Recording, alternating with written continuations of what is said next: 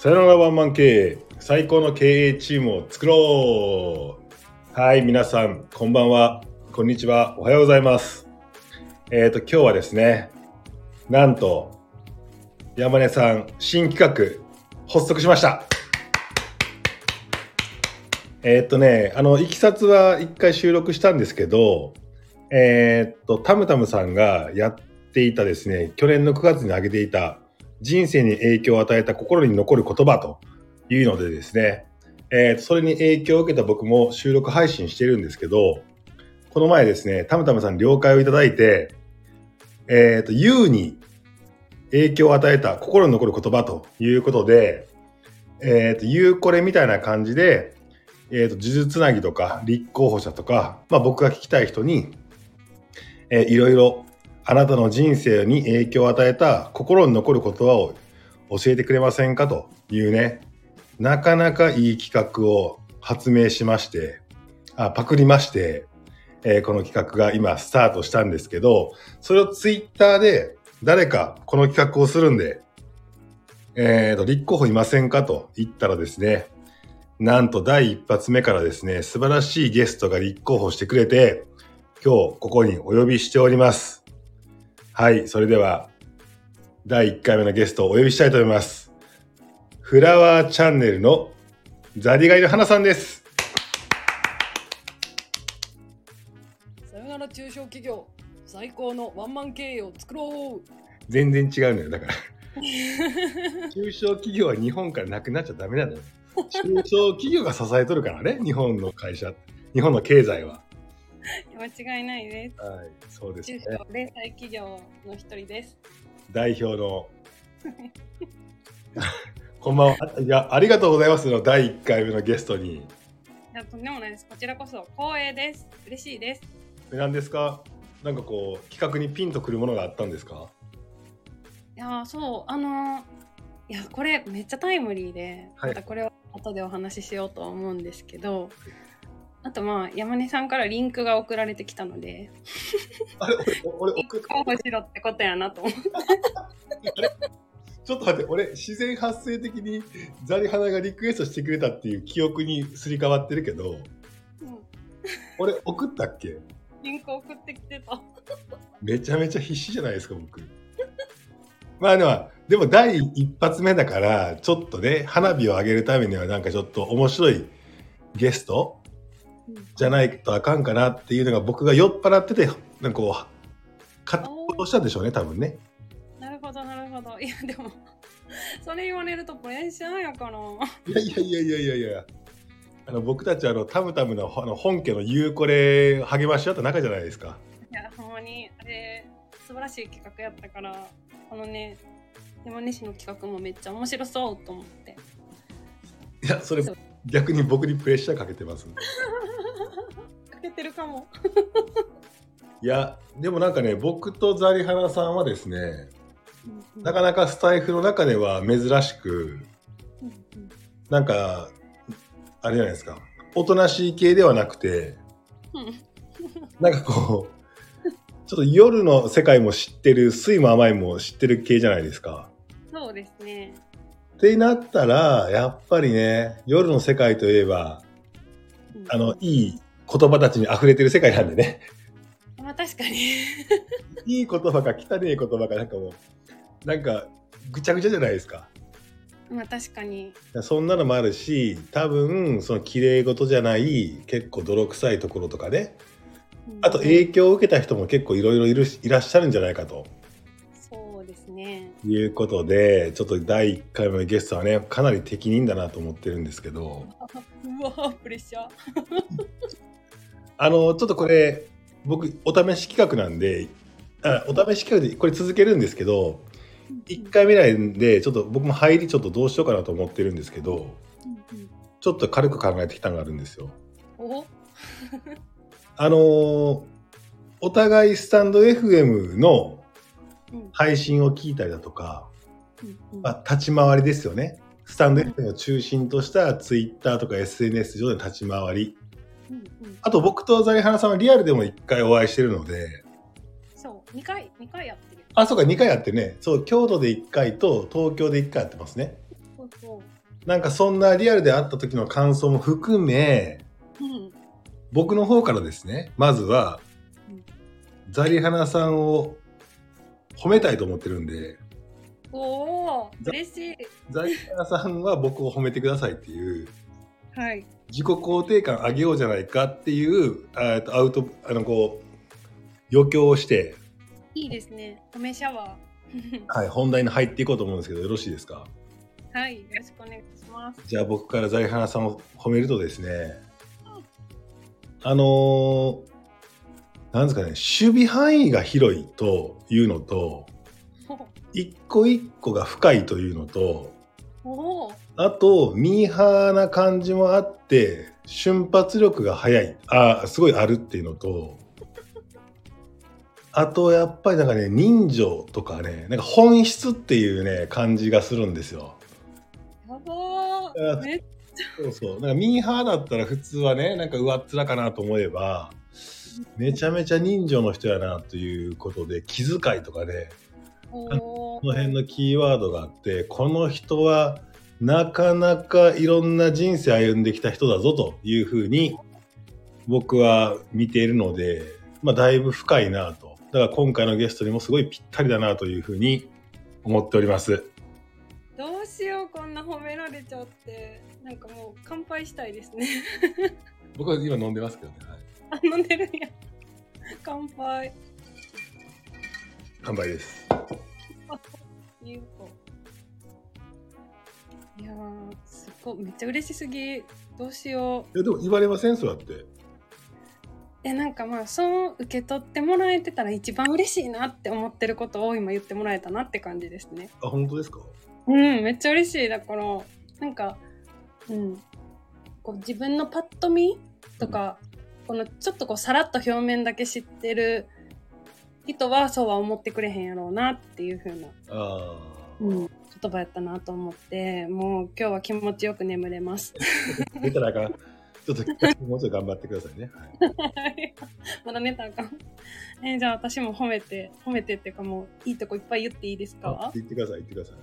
うん、まずはい、スタイルがいいああ、なるほど。嬉しいですね。めちゃめちゃ。めっちゃスタイルがいいしおしゃれあ嬉しいですね。そうねあといい匂いがする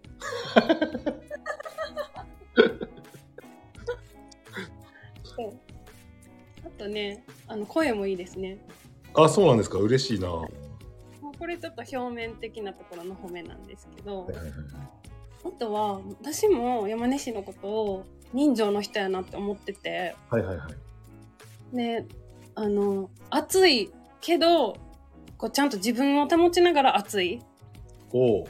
うんで実は繊細そうですね。ナイブです。こんなこわもてやのに繊細っていう。見抜かれてるな。そう。もうそでもそこがもうほんまに一番の魅力やと思ってて。お茶目なんですよね。お茶目で可愛い。そう。でもなんか頼れる男らしさっていうのももりもり溢れてて。あとは私尊敬してるのがはい。あの人のことを知ろうとめっちゃするじゃないですか、ああ、はいはいはいはい。人に興味を持つっていうのをうん。なんか私足りてないなって自分で思うところやからこそうん。余計に特余計にっていうか特に尊敬するところですかね。いやー、うんあーもうこれ寝寝れますね。ね 寝んといて。まだ寝んといて。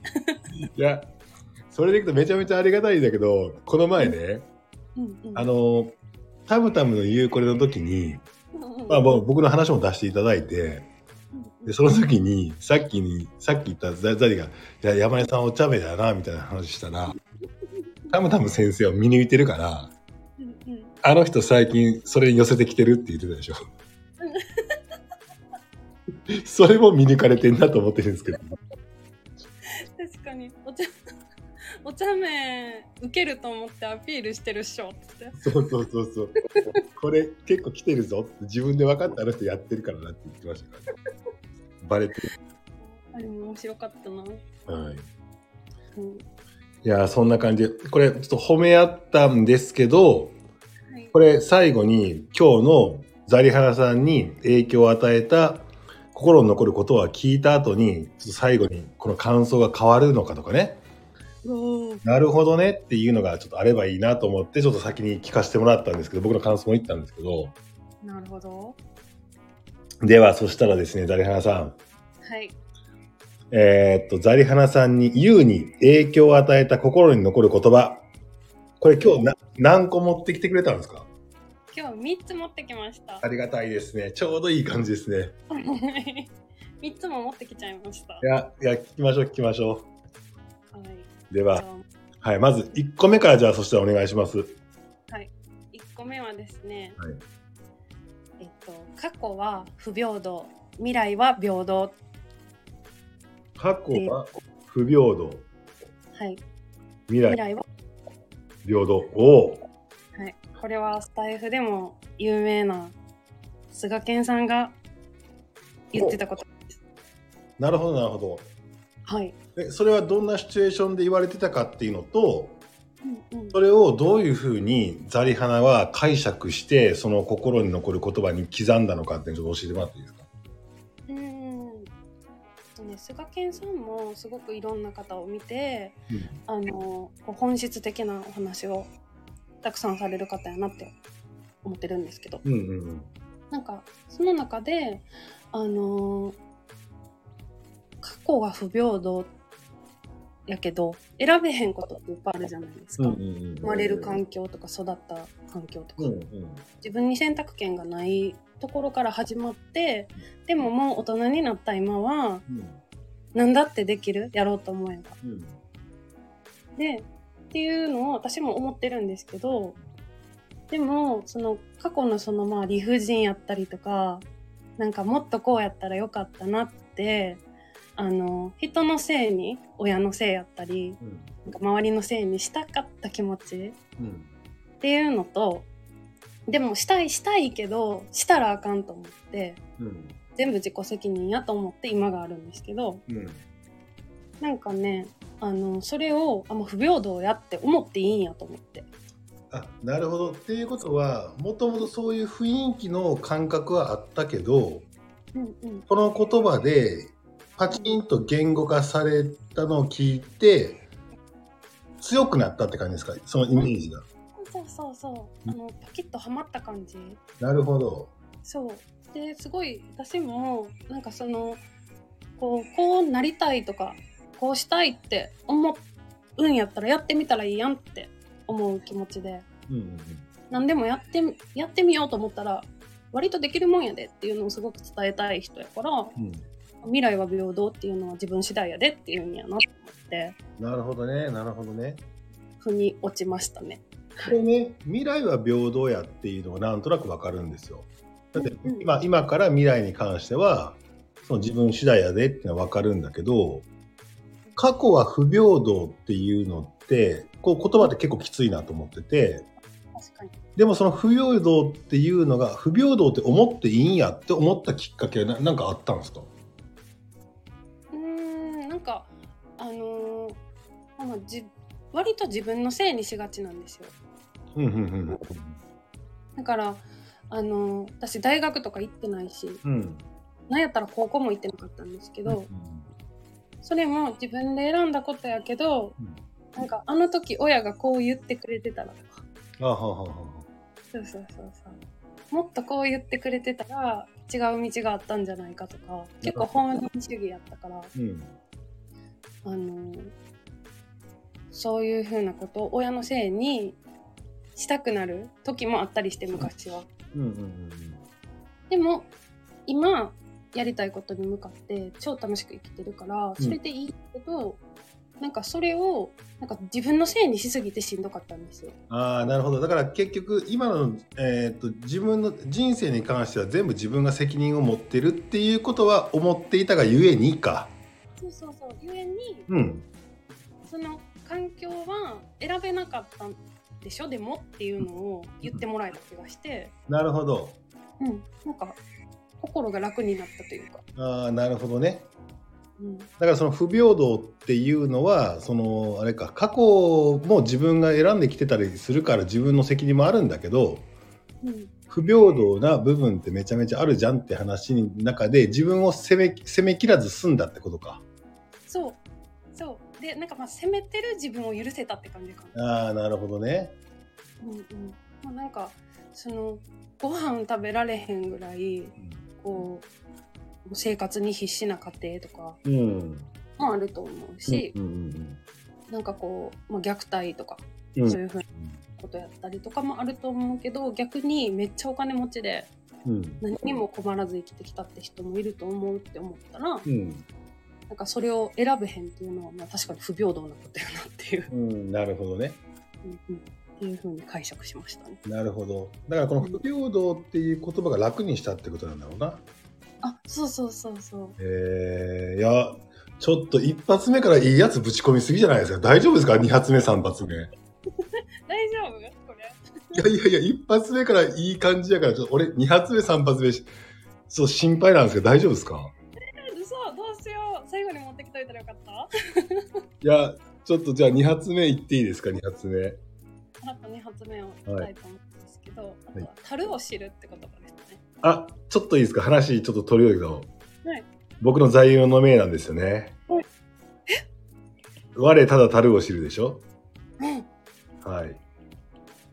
いや嘘やん。ほんまほんまほんま。こんなリンクすることある？いやいやいやあの、え、あれやんね、その、京都にあるじゃん、その、我たを知るっていう、あれ、何、何だっけ？お寺さんかなんかに。お寺あれどこのお寺なんやろ？なんかあるよね。あるあるある。え、すごい。仏教のそうそう言葉であのな、なんですか？なそれは何なんですか？きっかけは何なんですか？これはねあの超大好きなお世話になってる先輩。うん。山根氏と同世代の先輩が言ってたんですよ。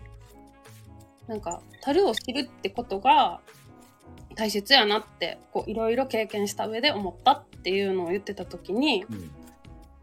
その言葉初めて聞いたんですよ。ほうほうほう。だから樽を知るってをちゃんと受け止めた認知したのが初めてやって、うんうん。調べたんですよね。なるほど。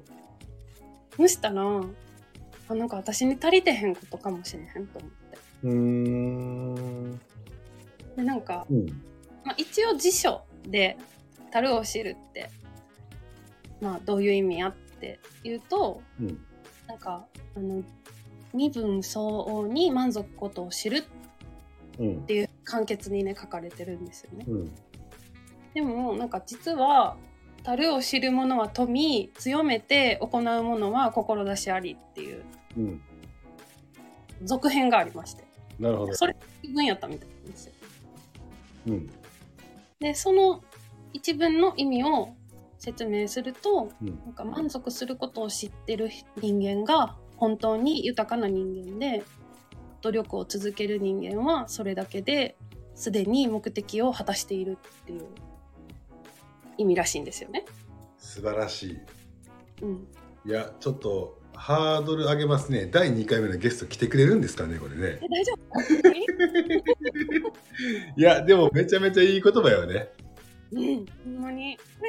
山根氏はさこれをどう受け取ってるの、えっとね、僕はもともと欲望も強かった方だし、うんうんこう、なんだろうな、そのもっともっとっていう向上心が強すぎる部分もあったので、うんなんか何顧みずやってくる。なんかこう何かを得るために何かを捨てるっていうところで捨てる部分が結構多かったなと思っていて。うんでその分得るものは得たし掴むものは掴んだけどなんかその時の犠牲って多かったなっていうふうに思った時にうんこれをこれ30歳ぐらいの時かなその言葉に出会ったのは。うんうん。これを今後も続けるんかって思った時にうん。なんかこう違うなと思った感じがあるんだよね。だから一番好きな言葉でうんうんうん。かといってなんかマイナスでお前はなんかお前の身分相応で生きろっていうふうには思っていなくて。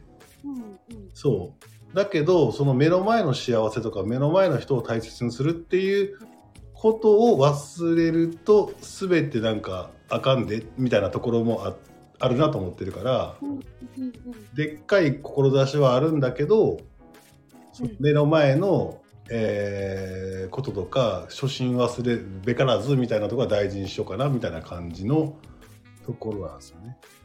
うーんえ素晴らしいなんかそのそうそう。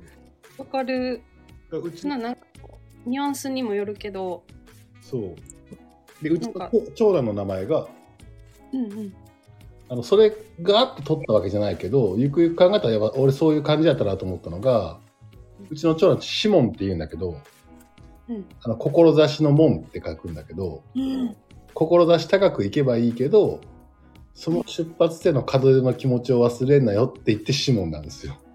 かっこいい。それがなんかこう我ただたるを知るのにも近いところでという鳥肌立ってる今。という感じないなんか俺の話みたいになっちゃってるからごめんなさいごめんなさい。はいはい。いやいやいやいやいやなんかそのねなんかこうそうやって卑屈にも受け取れる言葉短い言葉ではあるなって思ってて。そうだよね。そうそうそうそう。お前は身分そうでその中で生きとけやっていうような感じにも捉えるもんな。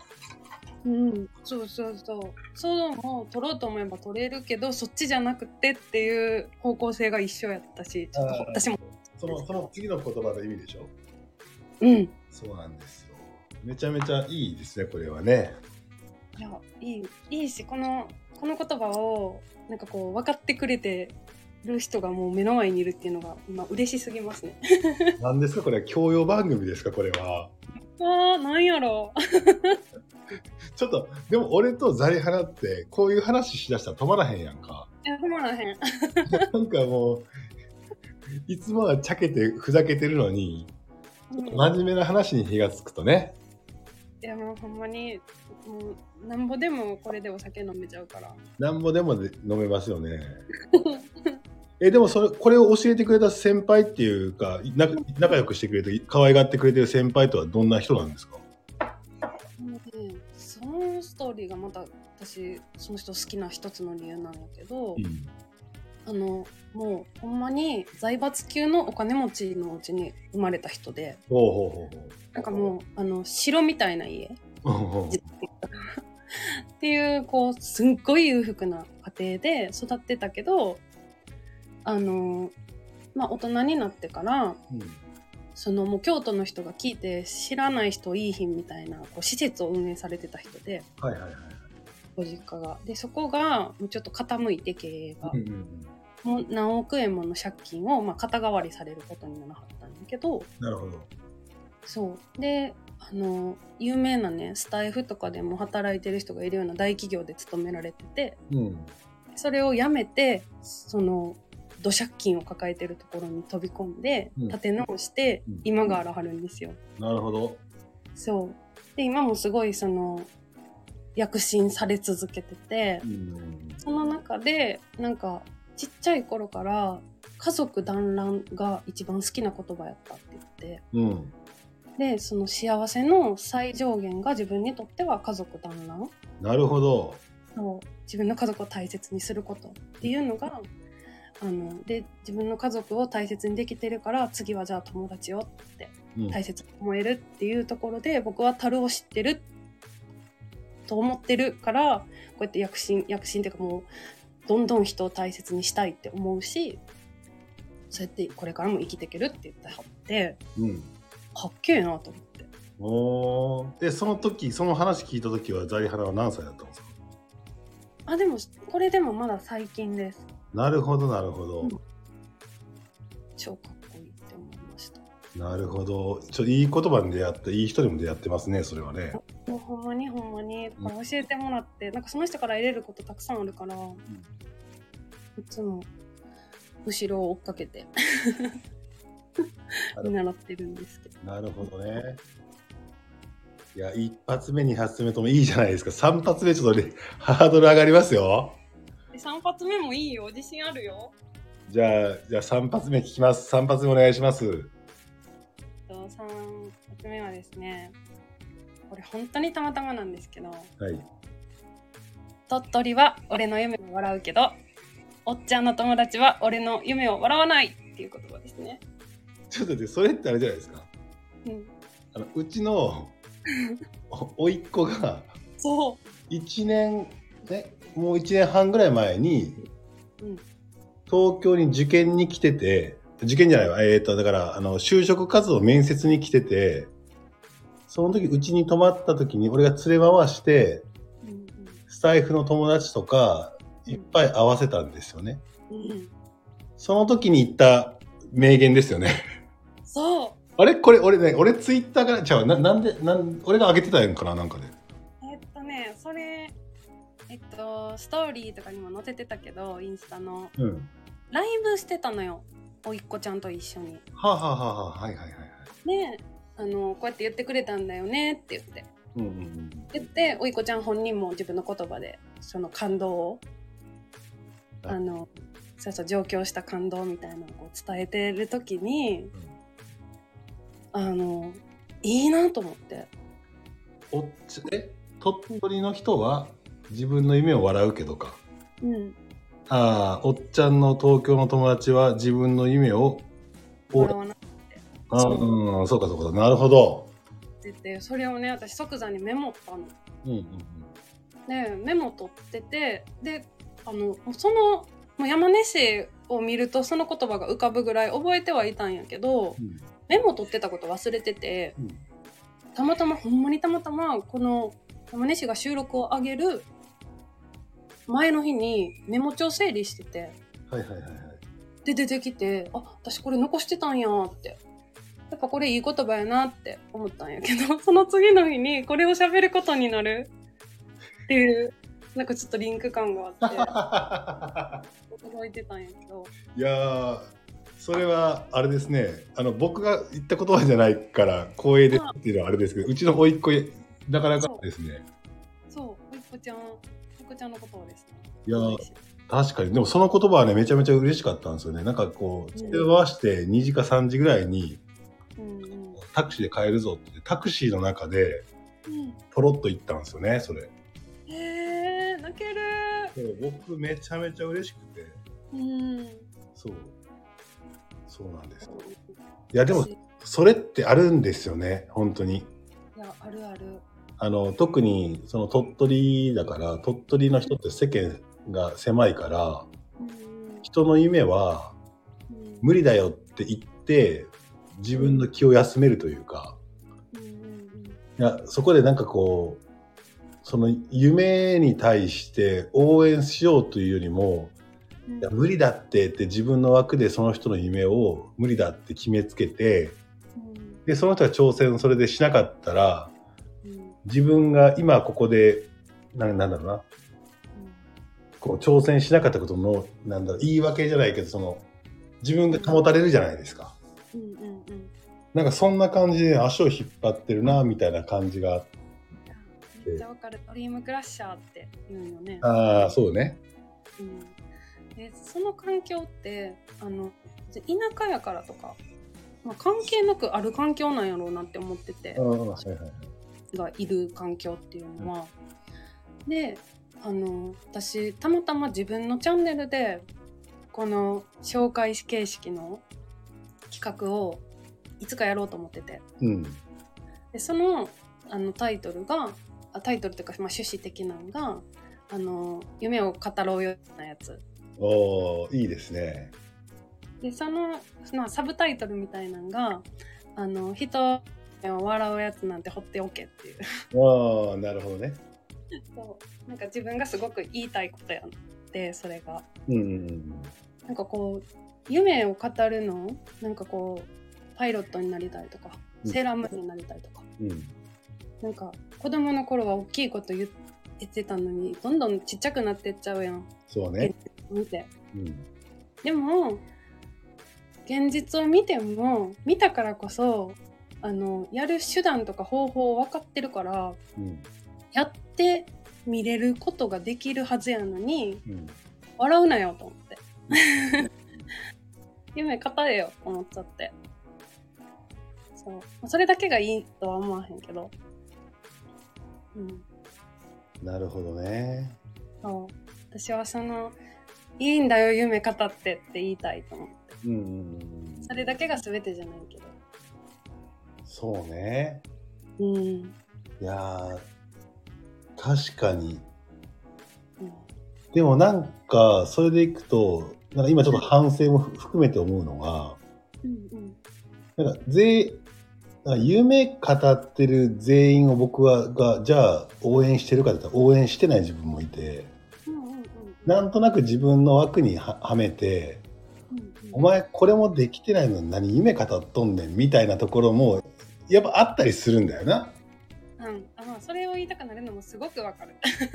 そそれはどう捉えてるんですかザリハナさんは。どう折り合いつけてるんですかこういう夢語れよっていうのとお前が夢語んなやっていうのってなんかあるじゃないですか。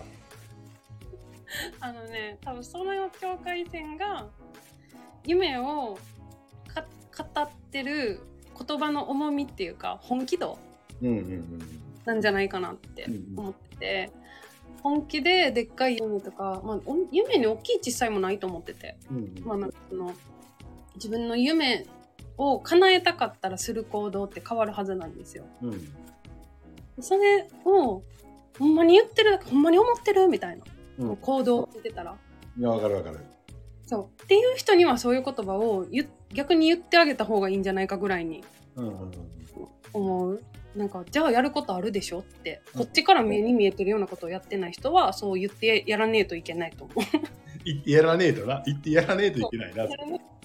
そう。し言いたくなっちゃう方が普通なんちゃうかなって思うんやけど。うんなんかただそのまだやり方を分かってないだけとかうん。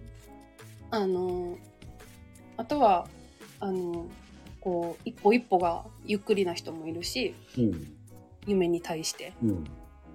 っていうところをなんか笑う必要はないよなと思ってて。うんうんう強く言ってあげるっていうのは一つのそれはそれでその人のためだと思うけど、そうですね。うん、なんかそれでいくとなんかあの年齢にも関係あるのかその夢を話してる人が何歳によるかみたいなこともあるのかなと思っていてその、まあ、よくね経営者界隈である話はカーネル・サンダースさんは、ね、60歳ぐらいからやったんかなあのだからいくつになっても挑戦できる夢は叶うよっていう人いるじゃないですか。うん。あれってカーネル・サンダースさんを褒めてるようで実はカーネル・サンダースさんディスってると思ってて僕は。うんなんでかっていうと、お前、カーネル・サンダースさん60になっていきなりパーンって言って、やったわけじゃなくて、60歳までの積み重ねもあんねんぞと、って思うわけよ。で、っていうと、ちょっと一回今脱線したけど、何が言いたいかっていうと、例えば0歳児とかからもうじゅ0歳児生まれた瞬間なんかも、さっきの環境の話はあるけど、可能性の宝庫じゃないですか。うん。それが年を取ってくると、うん。例えばなんか勉強ができるとかどの学校行ってるとかうん。でまたどの会社に入ってるとかどんなキャリア積んでるとかみたいな話でどんどんどんどん夢を叶えにくいような制限がかかってくるわけじゃないですか。うん。ってなった時になんか若い子には若ければ若いほど可能性は広げた方がいいよねと思ってて。うんだけどその年取ってくれば年取ってくるだけそこまで生きたお前の人生あるやろっていうのがあるから 今から変われないこともないよとは思うけどうんうん相当頑張らなあかんねみたいなこともあったりするからうん確かにこう自分の変革とかが伴うとそうそうそう高いな。だから気軽に応援するぞって言えないいや応援するけど応援するけどそれやるんだったらまずこれとこれやめてこうやらなあかんのちゃうの？っていうのはなんか言ってしまいたくなっちゃう感じはあるんですよね。それはいいと思う全然。そうそう。まあ、その夢、その目標にたどり着くなら、じゃあこれやれよっていうのは普通にアドバイスやから。そうか笑ってるわけじゃないからか。そうそうそう、バカにして言ってるんじゃなくて、じゃあやれよっていう、まあまあ、こう激励みたいな感じじゃないですか。ああなるほどねなるほどね。そうそう。じゃなくて、え無理無理お前にはみたいな。うんうんなんか、あの、絶対無理やからみたいなのを、鼻から言う必要はないんじゃないかなっていあ。なるほどねそうかそうか。そのやるって言うんだったら OKOK 応援するよと応援するけどじゃあこの辺どうやねんって真剣に向き合ってるって話がこっちも。あ、うんうん。うん。うんうんうん。そうそうそうそう。だから大人になったからこそ、ね、経験をつ年を重ねれば重ねるほどなんかその手段をいっぱい知れるようになってるじゃないですか。うんうんこの頃より。うん。だからこそ人のことっていうのはよく見れてじゃあこれしたらっていうのを自分のことより人に言ってあげられることの方が多かったりするし。そういうもんやなって、うん、思うんですけれども。いやー3発目に僕の甥っ子の名言が来るとは思いませんでしたね。来ちゃった。名言というかなんかこうあれですね。なんか大人に響く言葉ですね。いやほんまにそう。ん。うでなんか結構あの言うことによって夢って。うん、とか目標って言うことによって言ったしやらなみたいな。そうね。やってないやんって言われちゃうから。そうね。でなるのも含めて言ってこうぜって思ってるから。うんうんうん、で、まあ、言ってたらそれに協力者が現れるからな。そうそうそう。だからあのジャパネット高田さんもうん。あの めちゃくちゃしょぼい時代からうんうんなんかめちゃくちゃ大きい目標掲げてはってうんうん100億円企業になるかなんかそんなこと言ってはって。うん。でやっぱ叶えてはるんで。あれ長崎だったっけ？長崎のそういうのね。うんそうそうそう。でそのあのジャパネット高田さんと同い年の人うんがの京都の経営者さんがうん。あのジャパネット高田がそう言ってた頃うん。誰もそんなんできるわけないやんって思ってた頃にはいはい。自分なりに大きい目標を立てちゃってまあ10億円企業になるってうん。言わはったんやけど10億円企業になるってずっと言い続けたから30億円企業になったと。うんうんけど100億円って言ってたらもしかしたらそれも達成できていたかもしれへんのになんか小さいこと言って後悔したって。なるほど。言ってて、うん。そうそう。だから言い続けてたらやらなあかんくなるしかなえやすくなるんやと思って、うんうんうんうん。うん、っていうのもこの言葉が響いた理由に、うん、の一部になるかなって感じですね。なるほどですね。いや、素晴らしい3つの言葉を今いただきましたけど、えー これ1個目、2個目、3個目、全部共通点ありますね。おえ何何何？あのー自己実現ですね。あ。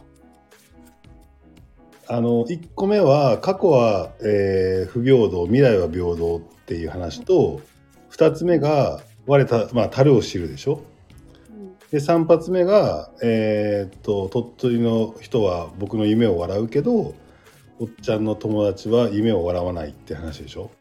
うん。結局なんかこう自分がこの世に生まれて自己実現するっていうことに対してすごくなんかこうザリハナさんは、えーなこだわってじゃなくてななんだろうな表現も難しいけど、えー今こう強く思ってる感じがしましたね。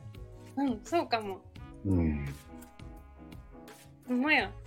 気づいてへんかった自分で。そうだけどすごいバランスが取れてて。その樽2個目の樽を知るっていうところの目の前の家族の団らんとかその兄弟じゃあそれが地域とかでどんどんどんどん広がっていくっていう夢の叶え方とかその幸せにする仕方もあるけどその夢っていうのを大きく持ってそれを笑うようなやつはほっとけみたいな話とかもあるし、じゃあその未来は平等だったけどその過去について自分のなんかこうこだわりの部分でなんかこうモヤモヤしてるんだったらそれは不平等って思っていいんじゃないのみたいな話じゃないですか。うん。うんうんうんうん。ってなったらなんかね僕からこれ聞いたのが自己実現っていうことをやるためにはこの3つ必要やんなみたいな感じは思いましたね。いや、そうかも。で自分を奮い立たせてくれてる言葉なのかも。そうですねだから2個目とかは特にそのうん。短からって話だしうん。で1個目は自分のその自己認識の話だしうん。うん。3つ目はそういうやつを私は助けるよっていう一緒に行こうぜみたいな話だし、うん。そう。りした頭の中。ってなったらやっぱりまあなんか人生一一回きりやからうん。自分がやりたいことが見つかればいいし見つからなくても別にいいけど見つか見つかって言葉に出しても絶対人は人は笑わないし私は笑わないし、うん。うん、だから大きな声で言っていいんやで夢はと。そう。ね、でそこで過去に対してわだかまりがあって言えないっていう人は不平等って思いはええやないかとうん。そしたら思い切って言えるやろっていう話だしうん。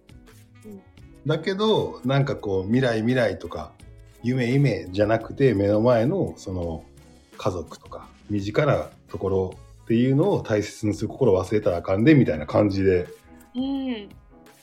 聞こえましたね。すごいまとまった。いやいいですねこの人生に影響を与えたうん。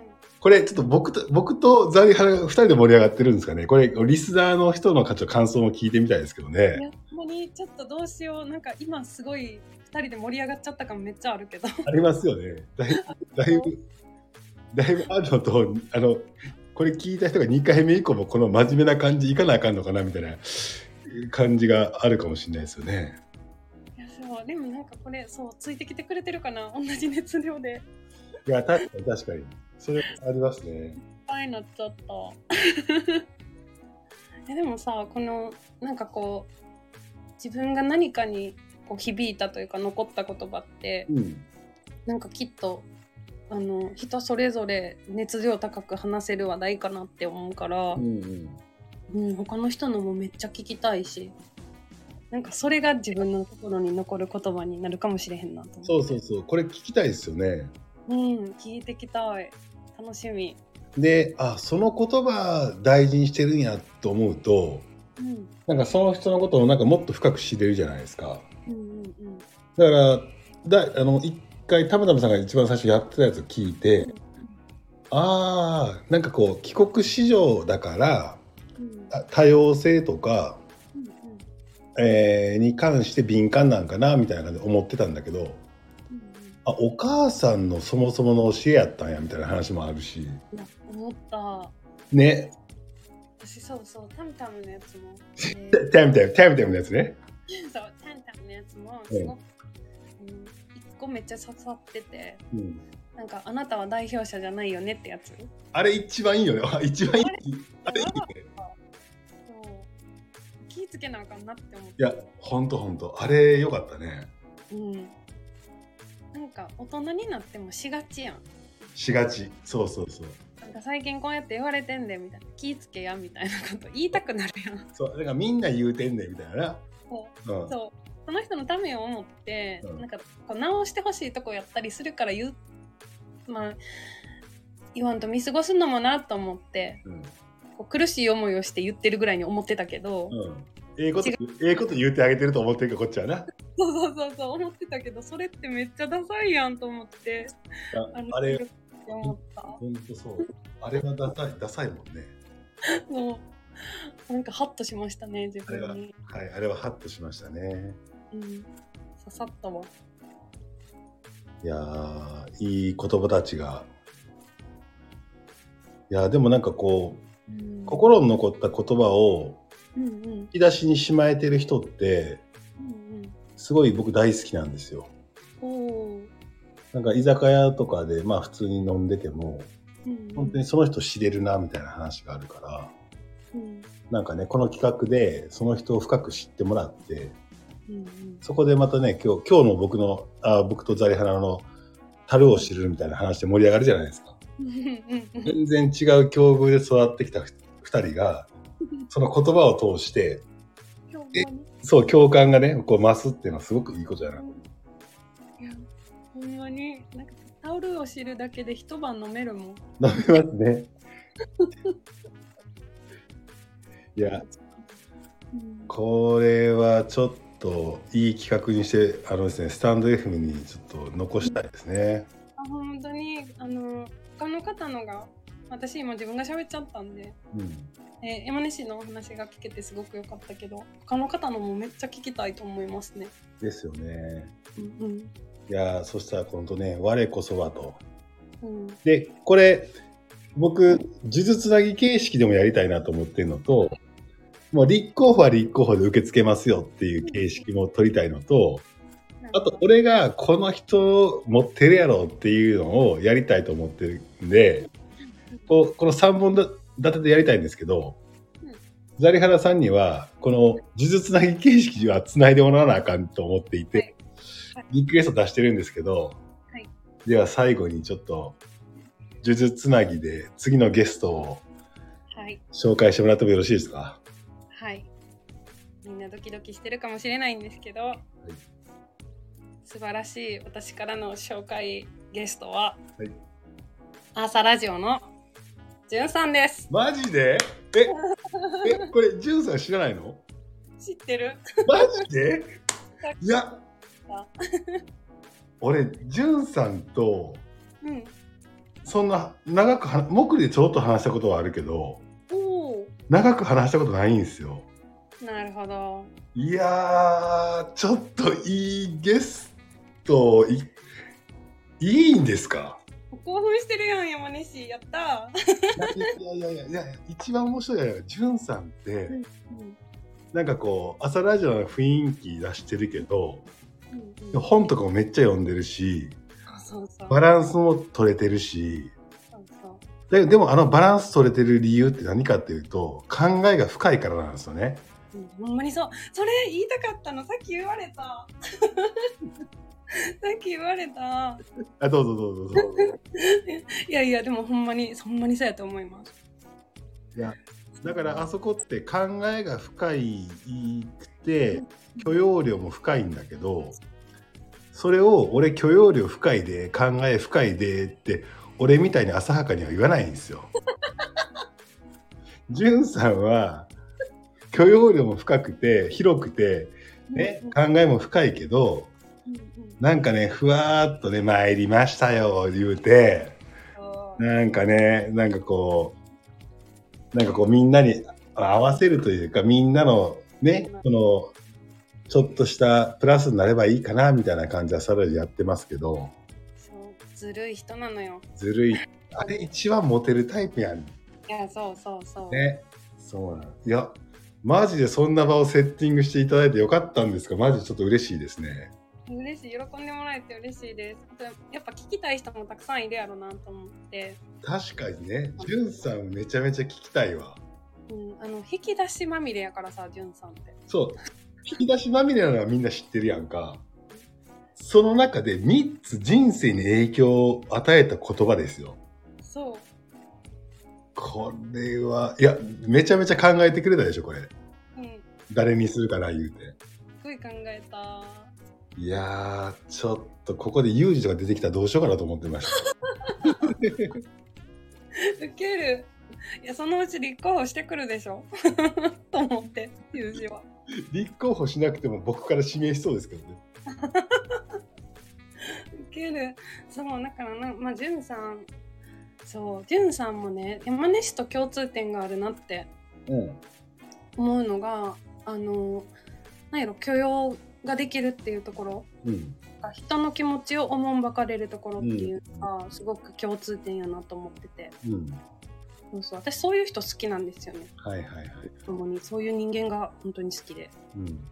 うんうんだからお二人が喋ってほしいなって純粋に思いましたいやー、いいですね、これ。ちょっと僕飲んでるからかな、めっちゃテンション上がってんねんけど。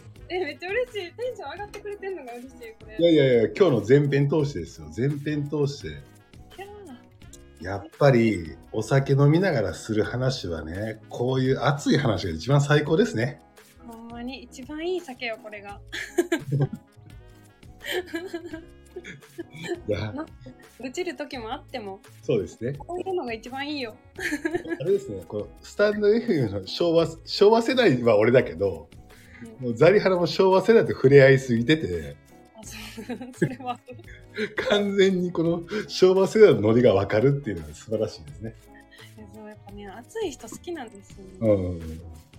なんかもう暑苦しいのも嫌いじゃないもん。うん なんかこうちょっと冷めた目で見てるふりしてるけど大好きやもん。そうね。いや、いいですね。はい。楽しみです。